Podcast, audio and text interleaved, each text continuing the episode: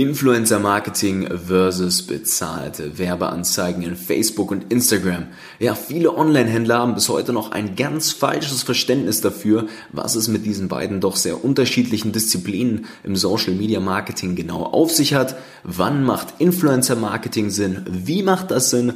Und auf der anderen Seite der Medaille, wann machen bezahlte Werbeanzeigen in Facebook und Instagram Sinn?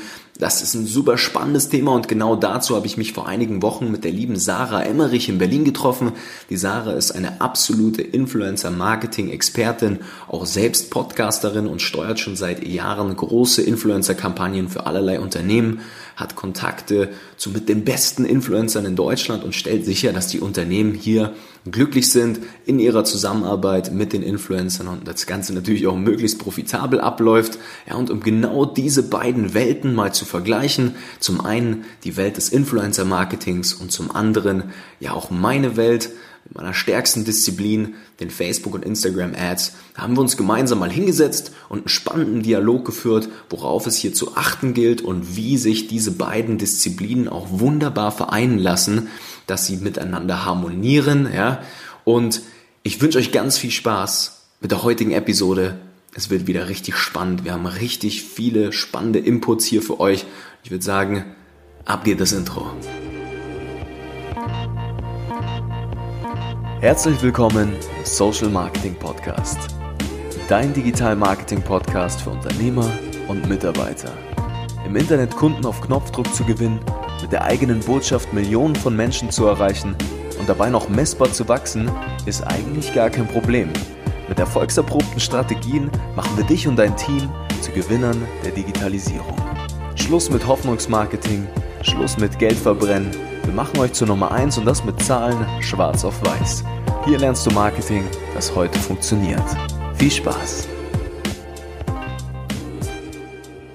Herzlich willkommen zu einer neuen Podcast-Folge, einem neuen Video ähm, zum Thema Influencer Marketing versus Paid Social Advertising. Ich bin Sarah und ich sitze hier gerade mit Nico Frank und Nico und ich haben uns letzte Woche am Telefon darüber unterhalten, was es eigentlich für Unterschiede gibt zwischen Paid Social Advertising und Influencer Marketing und wann eigentlich was von beiden Marketingmaßnahmen Sinn macht.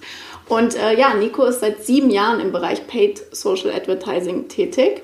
Ähm, mittlerweile macht er das nur noch beratend, hat das aber jahrelang wie gesagt, seit sieben Jahren als Agentur Dienstleistungen auch äh, durchgeführt und dementsprechend ist er wahrscheinlich ein sehr guter Ansprechpartner für das Thema und wir haben uns überlegt, dass wir jetzt einfach mal ein bisschen darüber diskutieren, äh, wann macht Influencer-Marketing denn überhaupt Sinn und wieso, was sind die Vorteile und Nachteile und wann macht Social Advertising, also Werbeanzeigen auf Facebook und Instagram zu schalten, ähm, denn mehr Sinn oder weniger Sinn.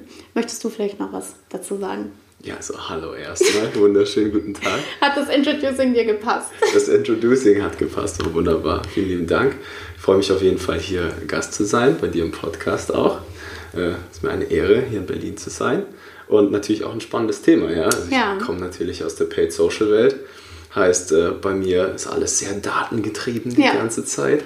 Ich bin ständig am Hypothesen testen und gucken, wo ich noch einen Funken mehr in der Conversion-Rate rausholen kann. Ja. Und da ist ja Influencer-Marketing schon noch mal eine kleine andere Disziplin. Ja, definitiv. Schon ein bisschen uns unterhalten.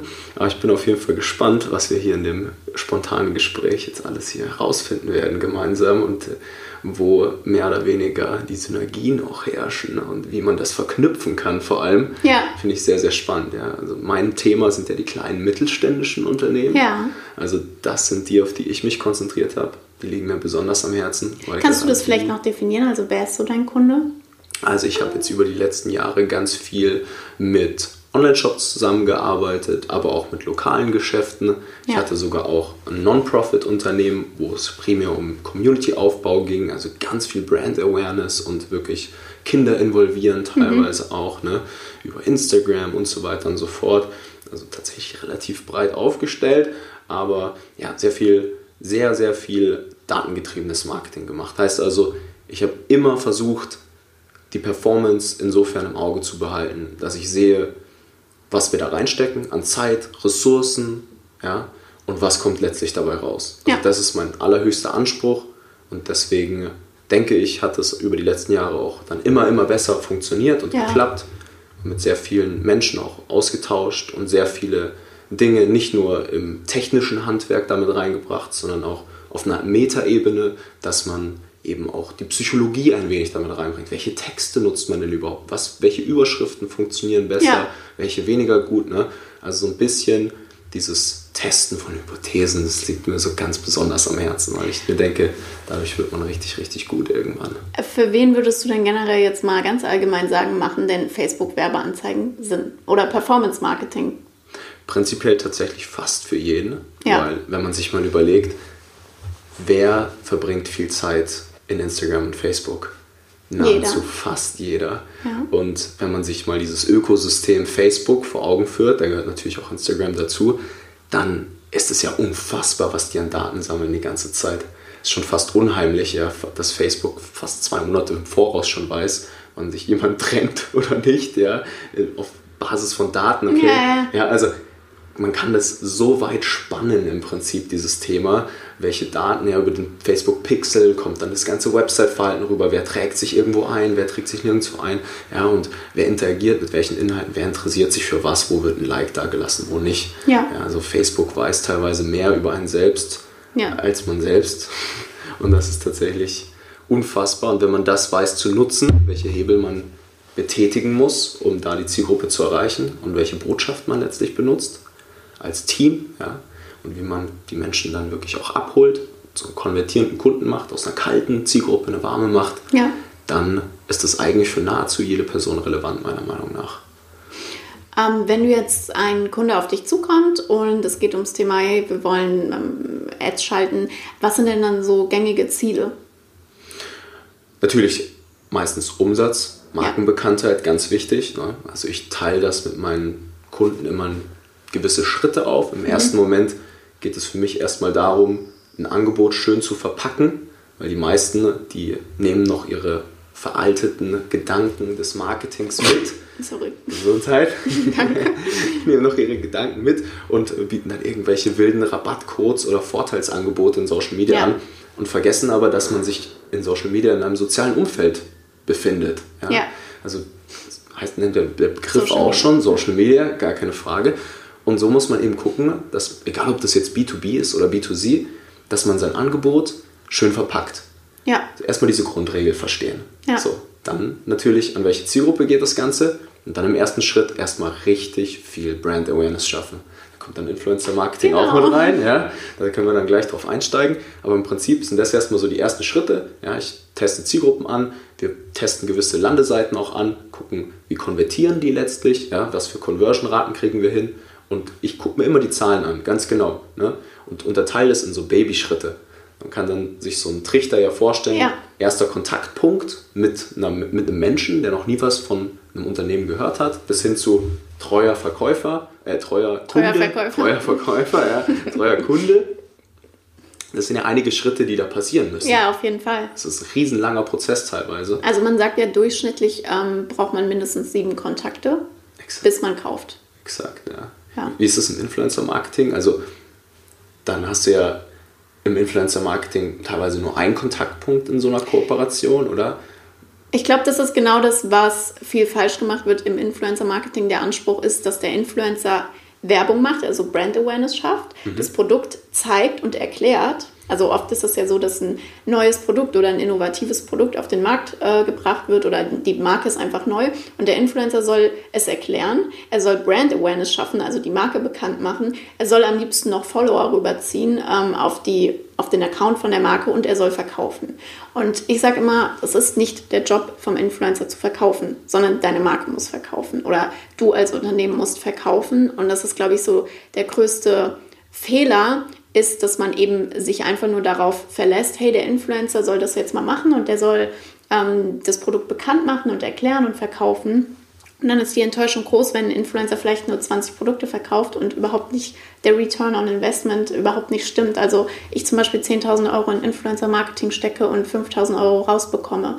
Und da ist ja genau der Punkt, was du machst, super mhm. spannend, weil wir haben ja vorhin darüber gesprochen, man hat ja einen Funnel. Vielleicht magst du noch mal erklären, was ist ein Marketing-Funnel?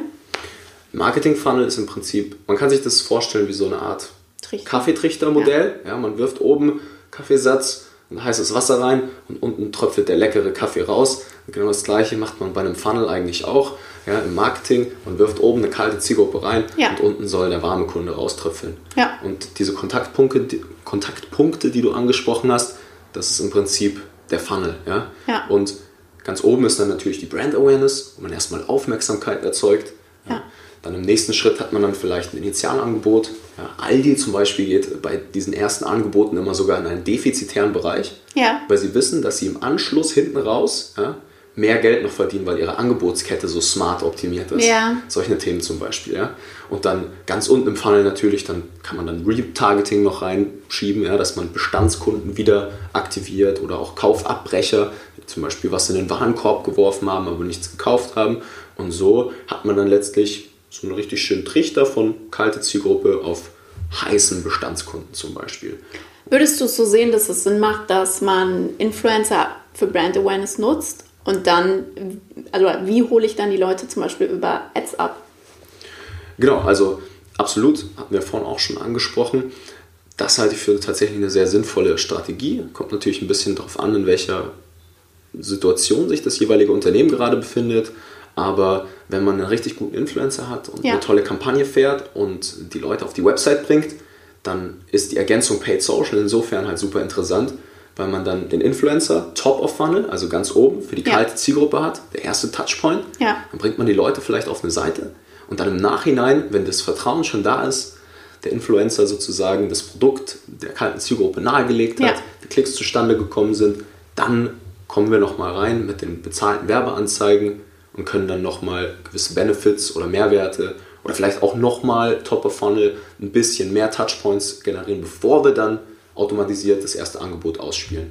Ich glaube, ein ganz großer Punkt ist vielleicht auch, dass man eben sein Produkt und seine Marke sehr gut kennen muss, weil ich kann ja mit einem Influencer Brand Awareness schaffen, aber vielleicht kann ich über den Influencer nicht alle Fragen klären oder alle ähm, Punkte ähm, eliminieren, wieso jemand nicht kauft. Und wenn ich mir angucke, der Influencer bringt den potenziellen Kunden auf die Website, der Kunde, potenzielle Kunde klickt sich durch, aber am Ende kauft er halt nicht, dann kann ich ja sehen, okay, woran könnte es denn gelegen haben? Oder wenn ich gut bin, kenne ich ja mein Unternehmen und auch meine Zielgruppe. Warum hat der denn jetzt nicht gekauft? Und das dann zum Beispiel eben mit Ads auszuspielen und zu sagen, ähm, das Problem ähm, lösen wir da und dadurch. Weißt du, wie ich meine? Also, Exakt. dass du quasi die Probleme, wieso jemand nicht kauft, eliminierst dann über die Werbeanzeigen. Genau, da hilft es total, mal so eine Zivilistensicht einzunehmen. Ja. Und auch mal so einen Schritt zurück zu machen und sich zu überlegen, was passiert denn da jetzt genau gerade? Ja. Wie sieht der Funnel gerade aus? Dieser Ja. Trichter von kalte Zielgruppe auf warm. Die meisten schalten dann irgendeine Werbeanzeige in der Hoffnung, dass dann viele Leute auf die Seite kommen und sagen mal Traffic, Traffic, Traffic Ja, ja. brauchen wir auf unserer Seite. Aber das ist es eigentlich nicht, sondern es ist genau wie du gesagt hast, Verständnis für die Zielgruppe, für den Kunden und dann diese Dinge mal aus einer Zivilistensicht in verschiedene Baby, in kleine Babyschritte Mhm. einteilen und mal gucken, wo sind jetzt die Absprungraten? Ja. Wie viel Prozent klicken sich hier durch? Wie viel Prozent konvertieren dann auf der Seite in eine Anfrage oder tragen sich für ein E-Book ein oder kaufen direkt auch? Ja? Ja. Und das ist ganz, ganz, ganz wichtig. Ja? Was hältst du denn eigentlich von Instagram Story Ads zum Beispiel? Mega geil, weil die meisten es nicht können. ist echt tatsächlich so. Also, wenn man weiß, wie man ein Video richtig gut in 9 zu 16 rendern kann, ja, und das auch, da sind wir wieder im sozialen Umfeld, so aussehen lassen kann, dass es nicht zwangsläufig direkt als Werbeanzeige abgestempelt wird. Ja, hast du ein Beispiel?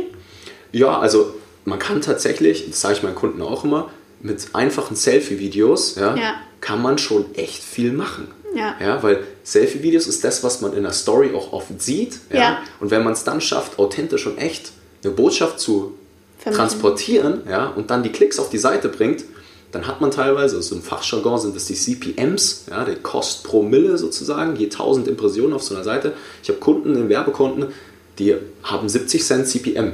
Mhm. Also man zahlt 70 Cent dafür 1000 Mal auf einem Screen einer vordefinierten Zielgruppe Voll. ausgespielt zu werden. Der So. ganze Screen ist ausgefüllt. Du Exakt. hast ja nichts mehr anderes, wenn du eine Story-Ad siehst. siehst Genau, du? so ja. ist es. Ja. Ja. Und, und wenn man es da eben schafft, ja, die Aufmerksamkeit zu erzeugen, das sage ich auch immer, es braucht diesen Dumpstopper-Effekt, ja, dass die Leute, man, wenn man mal an sein eigenes Konsumverhalten denkt, das ist ja total verrückt, das sind ja Bruchteile von Sekunden, die entscheiden, ob man letztlich sich weiter mit einem Inhalt Ja. auseinandersetzt oder nicht. Man muss nur mal sich selbst beobachten und gucken, was swipet man weiter und was nicht. Das hilft übrigens im Marketing auch extrem, mal sein eigenes Verhalten zu beobachten. Total. Ja, um mal zu sehen, wo bleibe ich hängen und wo nicht. Ja. Wo klicke ich mich durch und wo nicht. Einfach mal gucken, Zivilistensicht einnehmen und das dann viel ins eigene Marketing. Ja, es gibt ja viele Leute, die sind ja ihre eigene Zielgruppe. Ja, total. Interessieren sich für ihr eigenes Produkt, deswegen machen sie ja das, was sie tun. Ja. Deswegen sind die da so leidenschaftlich darin und ja, wollen anderen Menschen weiterhelfen und Mehrwerte bedienen. Aber trotzdem ist es, finde ich, schwierig. Also oft ist es so, dass man für sich sel- selbst das schlechteste Marketing betreibt. Weil du eben, für dich ist es selbstverständlich, dass das Produkt, was du entwickelt hast, geil ist und funktioniert und dass das verkauft werden muss zu dem Preis. Und dann schaffst du es aber nicht, genau diese Selbstverständlichkeit, die für dich selbstverständlich ist, zu transportieren. Toll, ja, voll. Da hilft es total. Zwei Dinge, zwei Gedanken dazu. Gedanke Nummer eins, viel zuhören, Ja. was der Kunde sagt. Welche Worte nutzt er? Welche wahren internen Probleme, Sorgen, Wünsche haben diese Menschen? Ja. Und das dann in den Werbeanzeigentexten nutzen. Und oft auch teilweise echt wirklich eine Sprache verwenden, die ein Grundschüler versteht. Ja. Ja? Also es Simple. ist Keep it genau. stupid simple. Stupid simple. If you confuse, you lose. Ja. So. Und das ist wirklich ganz, ganz wichtig zu beobachten. Ja, einmal halt wirklich diese Babyschritte einnehmen, die Zivilistensicht, Sprache eines Grundschülers verwenden und einfach auch mal ja, die Daten rausziehen und gucken, was funktioniert und was nicht. So, das ist super, super wichtig. Ja. Ja, spannend. Ähm, ich mache es bei mir tatsächlich auch selbst. Also ich ähm, achte sehr darauf, was ich konsumiere, ähm, von welchen Influencern ich was kaufe, also die Kaufempfehlung einhole, warum, ähm, warum ich mir Stories angucke, welche ich wegklicke, was auch super viele falsch machen jetzt, wenn wir gerade beim äh, Thema Stories sind. Mittlerweile werden die Stories ja voll oft nicht mehr mit Ton angeguckt. Das heißt, du musst ja super darauf achten, was zeige ich und nicht zum Beispiel die Musik oder der Sound oder wenn jemand redet. Das, du hast eben das Selfie-Video gesagt, super cool, aber dass man zum Beispiel darauf achtet, dass es nicht wichtig ist, was die Person sagt, sondern dass das halt im, im Bewegtbild quasi aufgegriffen wird, weil wir Social Media immer mehr, wenn wir unterwegs sind, wenn wir im Büro sind, äh, ohne Ton generell einfach konsumieren. Ja. Ähm, was war so die erfolgreichste Kampagne, die ihr mal gefahren habt? Oder was ist vielleicht ein cooles Beispiel, was ihr gemacht habt für einen Kunden oder so, wo du sagst, das war echt eine coole ähm, Anzeige? Also ich habe ganz viele Produkte, die sehr nischig sind teilweise. Also ich habe zum Beispiel eine Firma, mit der ich schon sehr lange zusammenarbeite, die bauen Skateparks. Ja? Und ähm, da haben wir in dem ganzen Markt, weil da sehr wenige Leute noch Werbeanzeigen schalten und das ist ja wie so ein auktionsgetriebenes System, Ja. das ist ja wie Ebay. Ja? Man gibt was rein, man gibt Budget rein, man gibt einen Inhalt rein, man gibt eine Zielgruppe rein.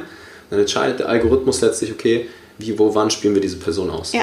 Testet auch erstmal, hey, seid ihr ein guter Geschäftspartner? Ja. seid ihr in der Lage, das Nutzererlebnis auf der Plattform besser zu machen? Wenn das nicht der Fall ist, dann werdet ihr nie die A-Kundschaft kriegen, wo Facebook weiß, ah, die tragen sich wirklich auf der Website ein. Das ist mega spannend Won't eigentlich. happen. So, Ja. man muss erst sich erstmal beweisen im Algorithmus. Ja? Ja. So, und äh, das habe ich zum Beispiel mit einem Kunden gemacht und da haben wir jetzt in dem Markt so eine komplette Omnipräsenz erzeugt. Das heißt, rund um dieses eine Thema sind wir immer da bei der Zielgruppe. Hm. Ja? Und da wächst die Community ständig und das ist tatsächlich so toll, die Community, weil es so ein geiles Thema ist, dass auch die organische Reichweite auf dem Account groß bleibt und gut bleibt. Wir sind ja teilweise über 10% immer Interaktionsrate auf dem Account, deswegen die Beiträge auch manchmal in Explore ausgespielt werden. Und das ist alles nur durch Paid Social entstanden. Ne? Wie lange arbeitet ihr schon mit denen oder wie lange braucht sowas? Ähm, das kommt drauf an. Also ganz am Anfang ne, ist es natürlich wichtig, dass wenn man beginnt, wie ich gerade gesagt habe, dem Algorithmus erstmal zu zeigen, wer ist Ja. man, was will man, wen will man, wie Ja. will man, ja, diese Dinge. Und äh, dann auch wirklich mal laufend Budget reinfließen zu lassen. Ja. Aber im Prinzip, wenn man die richtigen Hebel kennt, ja, ich habe viele Kunden bei uns in der Beratung tatsächlich, die kommen rein, denen bauen wir erstmal das Fundament auf, die lernen erstmal, wie der Algorithmus funktioniert, die lernen, wie man das Angebot verpackt, die richtige Zielgruppe, wie man jetzt erstmal Brand Awareness schafft, dann Angebote richtig smart optimiert, so ein Funnel aufbaut, damit, das, damit die Leute automatisiert da so durchtröpfeln. Ja. Und sowas geht in acht Wochen. Also ich habe teilweise Kunden, ja, anderes Beispiel zum Beispiel ähm, Biosenf. Biosenf. Biosenf, genau, also ziemlich, ziemlich hippe Brand auch, ziemlich cool. Äh, die Ladies, die waren bei mir in der Beratung acht Wochen und da haben wir dann einen Funnel aufgebaut und ein Teil des Funnels war zum Beispiel den E-Mail-Verteiler größer aufzubauen. Und da haben wir dann erstmal Top of Funnel, ja, erstmal Rezepte ausgespielt, Mehrwerte geschaffen, auf Videoaufrufe geboten, erstmal richtig viel Aufmerksamkeit erzeugt Ja. mit der Brand. Da kamen dann schon die Follower, das Engagement, ja, die Leute haben sich das Video angeguckt. Man sieht ja auch im Werbeanzeigenmanager, wie viel Prozent des Videos wurden jetzt effektiv angeguckt. Ja. Wie viele Leute haben wir erreicht, wie viele haben sich das zu 25, 50, 75, 100 Prozent angeguckt. Ja? So, und dann habe ich einfach die Leute genommen, die dieses Video zu 100 Prozent angeguckt haben und habe denen ein kostenloses E-Book ausgespielt, Ja. wo das Vertrauen schon da war. Ja. Und da haben wir E-Mail-Adressen für 70 Cent gesammelt. Ja, krass. Über 1500 Stück. Ja. Wow. Und die sind dann auch Double Opt-in-Verfahren. Also es sind jetzt nicht irgendwelche E-Mail-Adressen, sondern die sind qualitativ einigermaßen hochwertig. Und so kann man dann halt Stück für Stück eben so sein Marketing ausbauen ja, mit Paid Social und hat halt auch immer geprüfte Hypothesen. Man sieht dann ganz genau, welcher Text klappt, welcher nicht. Das ist jetzt ganz äh, spannend eigentlich als Beispiel, weil ich mir jetzt gerade die Frage stelle, ähm, hätte man sich das quasi sparen können, diesen Prozess mit dem Video und dann zu gucken, wer guckt das wirklich bis zum Ende an. Wenn jetzt ein Influencer eine Story zu etwas macht und dem Ganzen Vertrauen gibt, ob dann auch 1500 Leute im Endeffekt äh, als Prozentsatz von denen, die die Story angucken, von den 15.000 vielleicht, ähm, sich das E-Book runtergeladen hätten, zu einem ähnlichen ähm, Investment. Das wäre halt super spannend zu wissen. Also 70 Cent, 1500 E-Mails. Was, was heißt das? Was habt ihr da investiert? Ja, man kann man mal runterrechnen. Ich eigentlich gar nicht. ich glaube 900, 900 Euro oder so waren es, glaube ich. Ja. Ja. Also, ich weiß nicht genau, ja. Irgendwie so der Dreh. Und ähm, also gar nicht so viel. Ne? Aber Ja. ich sehe den Punkt und genau das finde ich eigentlich richtig, richtig spannend. Ja. Ne? Weil wenn man eine Influencer-Kampagne gut aufbaut, und das kannst du ja super gut, du betreust das ja im Prinzip. Ja. Ne? Und äh, wenn man das dann ordentlich macht und diese Fehler vermeidet, das Ganze auch authentisch wirkt, dann ist das genau das, was diese Top-of-Funnel-Strategie Genau. mit dem Video eigentlich ersetzen könnte. Ja. Ja, und dann dieser Mix ein wenig ergänzt wird. Ne? Ja. Man müsste es mal testen, das würde mich brennend Ja, interessieren. Das Kommt, testen wir. kommt natürlich auch auf die Qualität des Influencers an, Ja, meiner Meinung nach. Die Inhalte, die Community, das sind sehr viele Faktoren. Aber die Messbarkeit, also das ist natürlich spannend. Ne? Es ist natürlich ein sehr nischiges Thema. Das heißt, wenn ich jetzt einen Influencer finde mit 50.000 Followern, der voll in dieser Nische drin ist, dann könnte ich es theoretisch schaffen, auch 1000 Leute zu erreichen. Also vielleicht gucken 5.000, 10.000 Leute die Story. Ähm, davon, dass 1000 wirklich dieses kostenlose E-Book runterladen, könnte ich mir schon vorstellen. Genau, man kann es mal ein bisschen so runterbrechen. Also meine Erfahrungswerte sind immer so, ein guter Wert sind 5%. Ja, also wenn man das schon hinbekommt, das ist schon gut, finde ich. Ja. Das heißt, wenn 5% der Follower die Story sehen, oder 10, ja, teilweise, also Ja. 10% Story angucken von, von der Menge an Followern ist schon richtig gut, meiner Ja. Meinung nach, wenn das passiert. Und davon klicken sich dann vielleicht, wenn die Swipe-Up-Funktion da ist, in der Story, vielleicht nochmal 5% durch und dann auf der Website dann nochmal von den 5%, 5%, die Ja, sich dann eintragen. nicht viel so. Ja, also, aber so, also das ist mein, mein Richtwert. Ich weiß nicht, wie es bei dir anders Ja. ist, ja, aber ähm, das wäre halt mal spannend zu sehen, ne? auch zu testen, wie letztlich ist die Attribution hier. Ja? Es ist halt Von super unterschiedlich. In dem Fall ist ja wirklich so, dass es ein kostenloses Produkt ist, das E-Book. Ja. Von daher kann ich mir schon vorstellen, dass es, wenn der Influencer fit halt da ist, Ja. sehr gut konvertiert. Genau. Und dann liegt es am Unternehmen wieder, wie du es vorhin gesagt hast. Das heißt, sich die, die Marke für sich spricht, die Angebotskette klug ist, der Vertrieb auch irgendwo funktioniert gut, ja, dass der Verkaufsprozess einfach angenehm ist in gewisser Hinsicht. Der Shop, wenn es einen gibt, conversion optimiert ist. Das fängt ja schon an bei, was für Wörter stehen auf dem Button drauf teilweise. Ja. Steht da jetzt kaufen oder in den Warenkorb legen? Ja. So. Das sind so lauter so kleine Hebel, Ja, ja. die dann entscheiden, ob eine Influencer-Kampagne. Genau, ist eine Wissenschaft für sich, Verkaufsbiologie. Nee, aber das ist super, super spannend. Also diesen, diesen Vergleich, das müssen wir machen. Ja. Machen wir mal. Wir machen mal beides Genau, bei machen wir. Kunden. Wir gehen- Am besten. Wir laufen mal so rein und dann pitchen wir denen einfach genau das. Ja. Quatsch. Nein, aber äh, sehr, sehr spannend auf jeden Fall. Ne? Was Also, würdest du sagen, was sind die größten Vorteile äh, von Ads gegenüber Influencer-Marketing? Zum Beispiel Messbarkeit. Genau, also die Messbarkeit, auch die Skalierbarkeit. Ne? Mhm. Also mit Ads komme ich halt an eine gewisse statistische Sicherheit hin. Ja. Ne? Das heißt, wenn ich einmal was gefunden habe, das bewertest und funktioniert, Ja. weil ich sehe die Zahlen ja, dann kann ich es im Prinzip ständig wieder reproduzieren oder sagen, da laufen jetzt nicht 100 Euro am Tag rein, sondern von mir aus 200, 300. Ne? Ja. Also es braucht eine gewisse Struktur, um sowas zu skalieren. Man kann jetzt nicht einfach von 10 Euro Tagesbudget auf 2000 hochskalieren, das funktioniert nicht, da bringt man den Algorithmus durcheinander. Aber im Prinzip erlaubt es die Plattform ja genau das zu tun. Ne? Also wir haben die Möglichkeit, kontrolliert, steuerbar, planbare Prozesse aufzubauen, Ja. um zu skalieren. Ja, und das ist halt im Influencer-Marketing, da sind wir wieder beim Funnel. Ja. es ist schwierig, das so richtig zu skalieren, außer man hat eine langfristige Beziehung mit einem Influencer, oder? Vielleicht. Das hast du ja vorhin erwähnt. Ja, wobei halt beim Thema Influencer Marketing sage ich auch wirklich immer, ist das größte Ziel halt Brand Awareness, also ja. Vertrauen aufbauen und eine Marke überhaupt Bekanntheit verleihen. Ja. Dafür muss man erstmal verstehen, wie funktioniert denn Bekanntheit und Wahrnehmung. Aber wirklich ein Influencer sollte nicht dafür verantwortlich sein, dass ich als Unternehmen was verkaufe, denn er ist einfach nur eine Person oder eine Plattform, die meiner Marke Vertrauen verschafft. Und das wie gesagt, deswegen sehe ich es halt einfach so. Ähm, der größte Vorteil ist definitiv die Messbarkeit und mhm. dieses Skalierungsthema, dass du genau weißt, irgendwann, wenn du ähm, ein funktionierendes Ad-Modell hast, dass du weißt, ich gebe 1000 Euro rein und bekomme 5000 Euro raus. Exakt bei einem Influencer, ähm, klar kannst du das auch irgendwann wissen, wenn du längerfristig mit dem zusammenarbeitest, was investiere ich denn jetzt über einen gewissen Zeitraum in den Influencer, was macht der genau dafür und was wird über den Influencer verkauft. Das Problem ist, was selbst die größten Marken haben, die mit Influencern arbeiten, ähm, du hast so viele Faktoren, die da reinspielen. Zum Beispiel, wenn ein Influencer, ganz gängig im Influencer-Marketing ist ja, dass du ähm, die Messbarkeit über Rabattcodes trackst. Und dann sagt ein Influencer beispielsweise, hey, für 24 Stunden bekommt ihr äh, 20 Prozent. Und das Problem ist, bei einer großen Marke ist es so, dass ähm, diese Rabattcodes dann zum Beispiel auch geleakt werden. Das heißt, sie kommen in bestehende Kunden-Communities rein und du kannst gar nicht mehr tracken, Wurde das jetzt über den Influencer verkauft oder waren das Kunden, die eh gekauft hätten, ähm, weil der Rabattcode beispielsweise in einer Facebook-Gruppe geleakt wurde oder weitergegeben wurde? Oder es gibt ja mittlerweile auch so Gutscheinseiten. Also es ist ein ganz, ganz gängiges Problem, dass ähm, Influencer-Marketing wirklich sehr schwer messbar ist. Und dann ist es halt auch oft so, jemand sieht ähm, beispielsweise die Story von einem ähm, Influencer und ähm, geht gar nicht auf Swipe Up, sondern sieht dann den Markennamen, geht in seinen Browser rein, Safari bei Apple zum Beispiel auf dem iPhone und googelt die Marke und kommt auf die Website. Das heißt, der Tracking-Faden, dass die Person über den Influencer auf die Website gekommen ist, ist schon komplett weg. Das könnte man über Analytics, glaube ich, lösen. Ja. Tatsächlich, genau. Über ein gewisses Attributionsmodell ja. kann, man dann, kann man dann die Conversions zuweisen. Ja, ähm, ja es ist echt spannend. Also, das ist aber ein ganz großes Problem und ich mhm. glaube, da ist Advertising halt natürlich ähm, viel datenbasierter, viel leichter messbar. Und ähm, Influencer sollte man wirklich in der Regel nur sehen. Ich vergleiche es immer mit TV-Werbung. Ähm, das, was vor 10, 20 Jahren TV-Werbung war, ist wirklich, du bist an die breite Masse reingetreten. Ja. Und mit einem Influencer kannst du auch in Nischen reingehen, wenn du mit kleineren Mikro-Influencern arbeitest, wenn du mit lokalen Influencern arbeitest. Aber selbst dann sorgen die eher für Brand Awareness, als dass sie Verkäufer sind.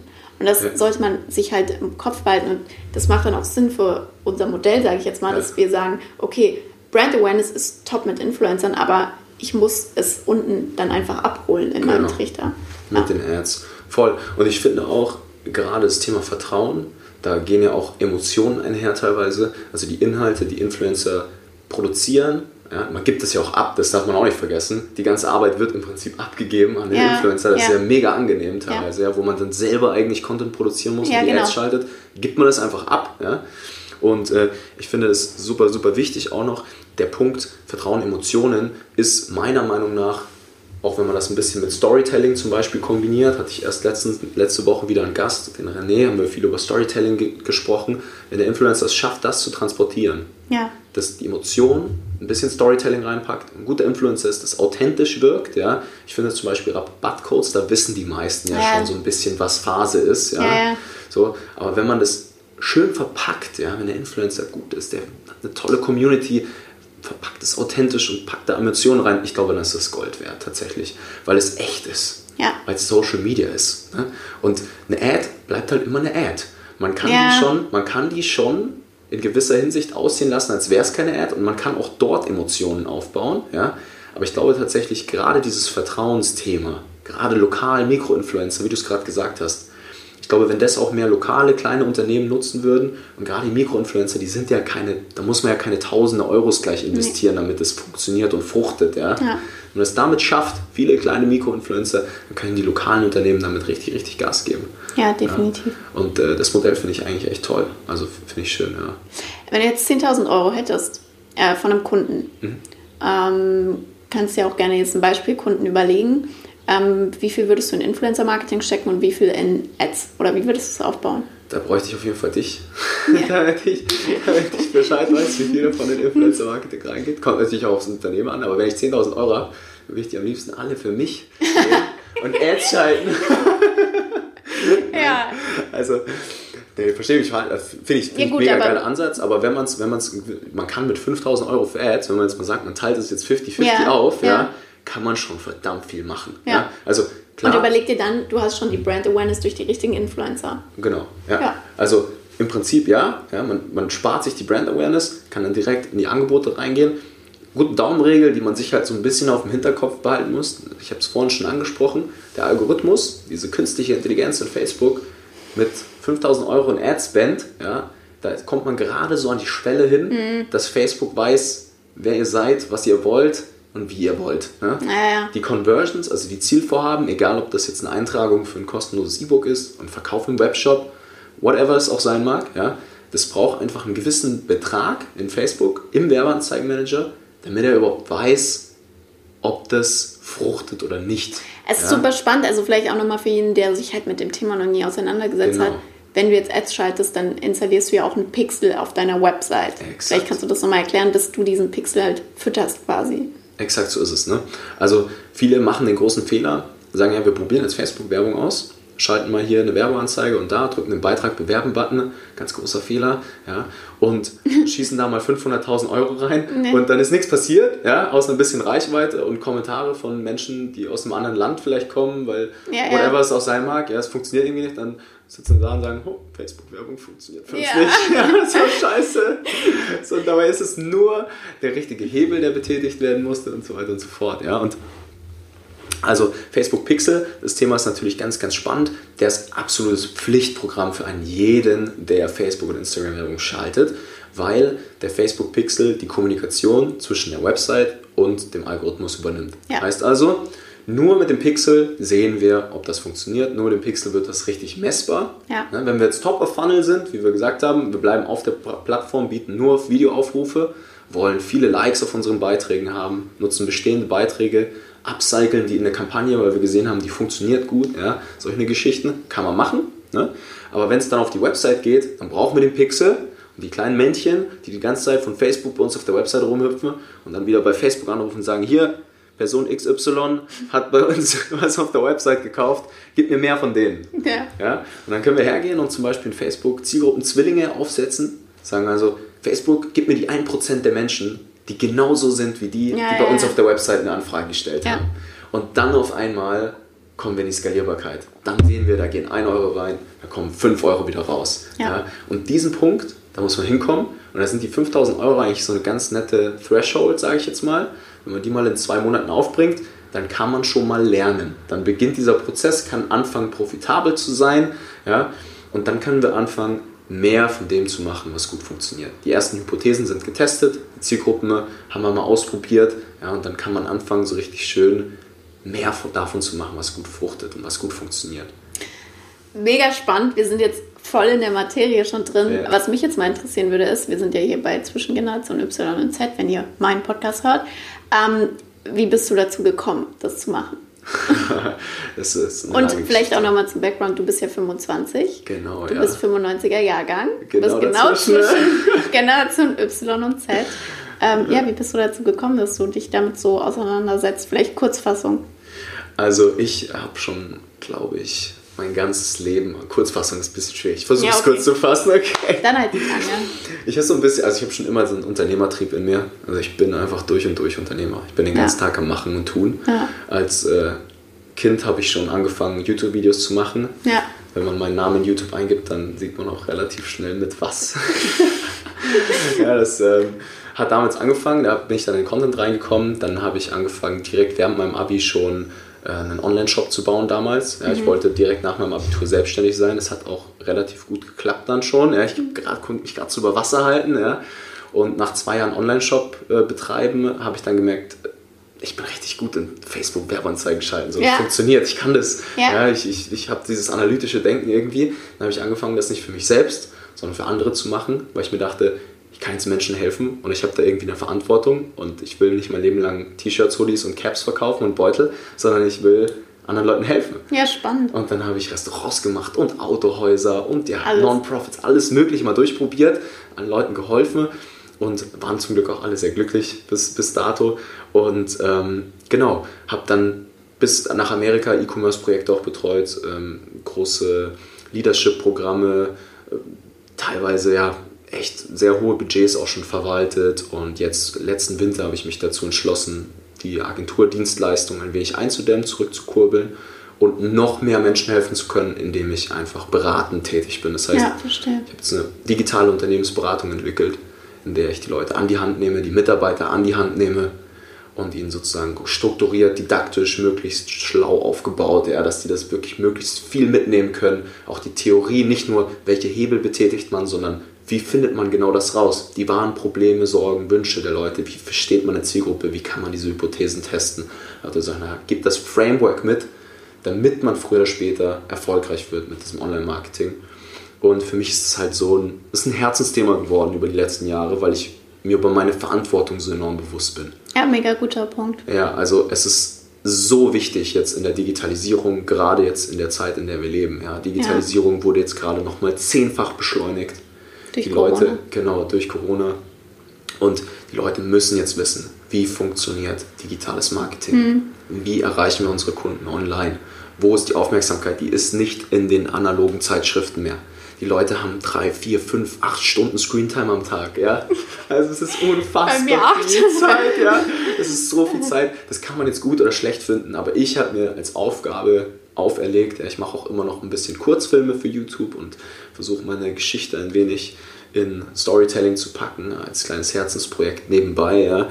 Und die Leute müssen einfach jetzt verstehen, wie diese Hebel funktionieren. Wie funktioniert das Handwerk der digitalen Neukundengewinnung, der digitalen Kundenbindung? Wie baut man so einen Funnel auf? Wie werden Inhalte erstellt? Wie müssen die aussehen? Wie welche Dimensionen? Ja? Die müssen sich lösen von Ja. ihren alten Dogmen. Die müssen sich lösen von diesen alten Vorstellungen, wie Marketing vor zehn Jahren funktioniert hat. ja. Weil das ist heute nicht mehr der Fall. Und äh, ganz, ganz wichtig. Danke für die äh, lange Fassung. Ja, sorry, so eine Plappertasche. Ähm, würdest du sagen, also du hast eben gesagt, du warst schon immer Unternehmer. Mhm. Ähm, denkst du, das kommt durch dein, wie du aufgewachsen bist, also generationsbedingt? Oder glaubst du, das ist ein Persönlichkeitstyp? Ähm, gute Frage. Ich denke, da fallen viele Faktoren mit rein. Ja. Zum einen habe ich immer meinen Dad als Kind schon gesehen, der auch selber Unternehmer war. Ja, okay. Mit dem habe ich heute leider nicht mehr so viel Kontakt. Wir haben uns ein bisschen auseinandergelebt. Anderes Thema, aber ich habe schon immer ein bisschen den Drang gehabt, das leben zu können, was, glaube ich, mein Dad gelebt hat. Also Ja. das war so ein bisschen das Ding und auch mein Opa. Ja, und äh, das nächste Thema, was da enorm viel reinspielt, ist, dass ich einfach verstanden habe, was für ein Riesenprivileg es ist, auf die Informationen Zugriff zu haben, auf die wir heute Zugriff haben. Ja, was es früher gar nicht gab. Wir können uns für 9,99 auf Amazon ein Buch kaufen, wo jemand 25 Jahre seines Lebens investiert hat. Ja. Und es wird, von, es wird nichts von einem abverlangt, außer sich 20 Minuten jeden Tag hinzusetzen, dieses Buch aufzuschlagen und sich dieses Wissen anzueignen. Ja. Ja. Und dieses Privileg, deswegen. Also, ja, aber auch selbst nicht mal ein Buch. Überleg mal, was du alles free auf Google finden kannst, zum Beispiel zum Thema Facebook Ads. Ja. Und das lernen kannst, Ja. ohne in die Uni zu gehen, ohne wie einen Kurs zu kaufen. Du kannst ja schon dir so viel, heutzutage kannst du dir fast alles selbst beibringen. Obwohl es schon der lange, holprige Weg ist. Ja, klar. Also zum Beispiel ich persönlich, wenn ich sehe, da ist jemand, der versteht sein Handwerk enorm viel besser als ich. Der hat Ja, nicht nur klar. eine halbe Million an Adspend verwalten, sondern von mir aus 10 Millionen. Dann gehe ich hin und sage, hey, ich zahle dir 10.000 Euro dafür, dass wir uns eine Woche lang irgendwo hinsetzen und du mir zeigst, was du bis jetzt schon gemacht hast. Ja? Ja. Einfach damit ich auch die Abkürzung mir ein bisschen Ja, schnappen klar. kann. Und gerade jetzt, in, der, in dieser Schnelllebigkeit, ja, dieses Kaufen von Informationen, das Kaufen von Hebeln, von, Ja. von diesem Handwerk, von dem wir gesprochen haben, so, es funktioniert ja. Und es wird sich ein bisschen die Spreu vom Weizen trennen zwischen den Leuten, die es verstanden haben, Ja. sich jetzt gerade das Wissen einfach zu holen, zu greifen, zu nehmen, wenn es auch nur ein Buch für 99 ist, ja, zu denen, die versuchen jetzt diesen langen, holprigen Weg sich selbst zu erkämpfen, ja. Also es ist in Ordnung, ich meine, wir haben das beide auch gemacht, du ja auch, Ja, ja. klar. Es ist irgendwo auch der Spirit eines Unternehmers, ja. Ja. Aber ich habe tatsächlich die letzten Jahre erst verstanden, wie wertvoll es eigentlich ist, wenn man sich mit Menschen verbindet, die richtig gut sind in dem, was sie tun. Ja, total. Ja, und äh, das ist echt Gold wert, ja. Aber das ist ja wieder ein Netzwerk eigentlich. Also ich glaube generell Daten und Informationen sind die Währung ja. des 21. Jahrhunderts, genau. aber auch eben dieses zwischenmenschliche, also Netzwerk. Welche Human Resources habe ich? Auf wen kann ich anrufen, wenn äh, ich gekündigt werde wegen Corona? So, das ja. ist so ein ganz simples Beispiel. Ähm, ja, spannend. Ich glaube, wir haben super viel geredet. Willst du noch irgendwas loswerden für den Podcast, fürs Video, whatever? Eine Frage habe ich noch an dich. Wärst du lieber 20 Jahre früher geboren oder 20 Jahre später? Gute Frage. Also ich, ich muss ehrlich gestehen, ich liebe es in der aktuellen Zeit gerade zu leben, ja, aber ich kann mir vorstellen, dass ich mich irgendwann in 10, 20 Jahren einfach wieder so aus dieser digitalen Welt zurückziehen ja, so. werde und dann einfach alles Shutdown Flugmodus, ja. ja, und dann einfach nur noch irgendwo sitzen werde und vielleicht ein Buch schreiben möchte oder irgendeinen Film drehen oder whatever, ja, irgendwas noch machen, ja, ich werde immer rumwursteln, ja, aber so diese Kluft, so ich, ich mag es jetzt, das zu nutzen, was existiert, dafür bin ich extrem dankbar. Es ist eine wunderbare Zeit, in der wir gerade leben, ja. aber man darf nicht vergessen, dass Gegenwärtigkeit, Achtsamkeit, ein bisschen den Moment genießen, nicht sich so einziehen lassen von den Algorithmen, die uns süchtig machen. Ja. Auf der anderen Seite der Medaille, ja, dass es wichtig ist, man, hey, soziale Kontakte, echtes Leben, rausgehen, Menschen kennenlernen, Menschen in, den, in die Augen gucken, nicht die VR-Brille aufhaben. Ja. ja. Das ist super, super wichtig. Und solange wir das nicht vergessen, leben wir, glaube ich, in einer verdammt guten Zeit. Und dann würde ich auch hier genau da bleiben, wo ich jetzt gerade bin. Okay, perfekt. Gute Antwort. Danke, Nico.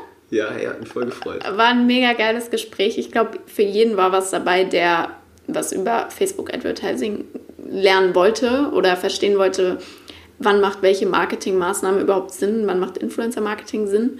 Ich glaube, das Thema kann man einen ganzen Tag lang diskutieren Ach, oder aus, austesten, ja. was wir hoffentlich in der Zukunft auch machen werden. Ja.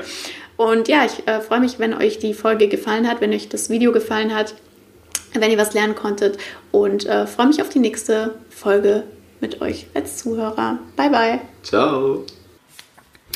So, das war's mit der heutigen Episode. Ich hoffe, es hat euch gefallen. Wenn das der Fall ist, dann tragt euch gerne mal unter www.nicofrank.com, Nico mit C, Frank mit K, für ein kostenloses Beratungsgespräch ein und dann gucken wir uns ganz unverbindlich mal euer Unternehmen, euren Online-Shop an. Wir analysieren den wirklich mal bis aufs Detail und sagen euch ganz genau, welche Schritte notwendig sind, damit ihr da eine hochprofitable Umsatzmaschine draus verwandeln könnt mit Facebook und Instagram Ads zum Beispiel oder auch Influencer Marketing. Das ist überhaupt kein Problem. Tragt euch da mal ein. Ich verspreche euch, dieses kostenlose Gespräch wird euch richtig, richtig voranbringen. Wenn euch auch gefallen hat, was die Sarah gesagt hat, dann schaut mal bei ihrem Podcast vorbei. Der Podcast heißt Zwischen Generation Y und Z. Da spricht sie mit ganz vielen spannenden Persönlichkeiten, ja, über allerlei Themen in der Gesellschaft, aber auch im Marketing. Ein richtig, richtig guter Podcast. Die Sarah ist echt auf Zack. Das solltet ihr jetzt mitbekommen haben. Und insofern, ja, hoffe ich, dass es euch heute gefallen hat. Lasst auch gerne mal eine Bewertung da an iTunes. Schreibt mal rein, was euch so gefallen hat. Lasst die fünf Sterne da, das würde mich extrem freuen. Und insofern würde ich sagen, wünsche ich euch noch eine wunderbare Woche. Lasst es euch gut gehen. Ja, lasst die Zahlen im Werbeanzeigenmanager toben. Und bis zum nächsten Mal, euer Nico. Bis dann. Ciao, ciao.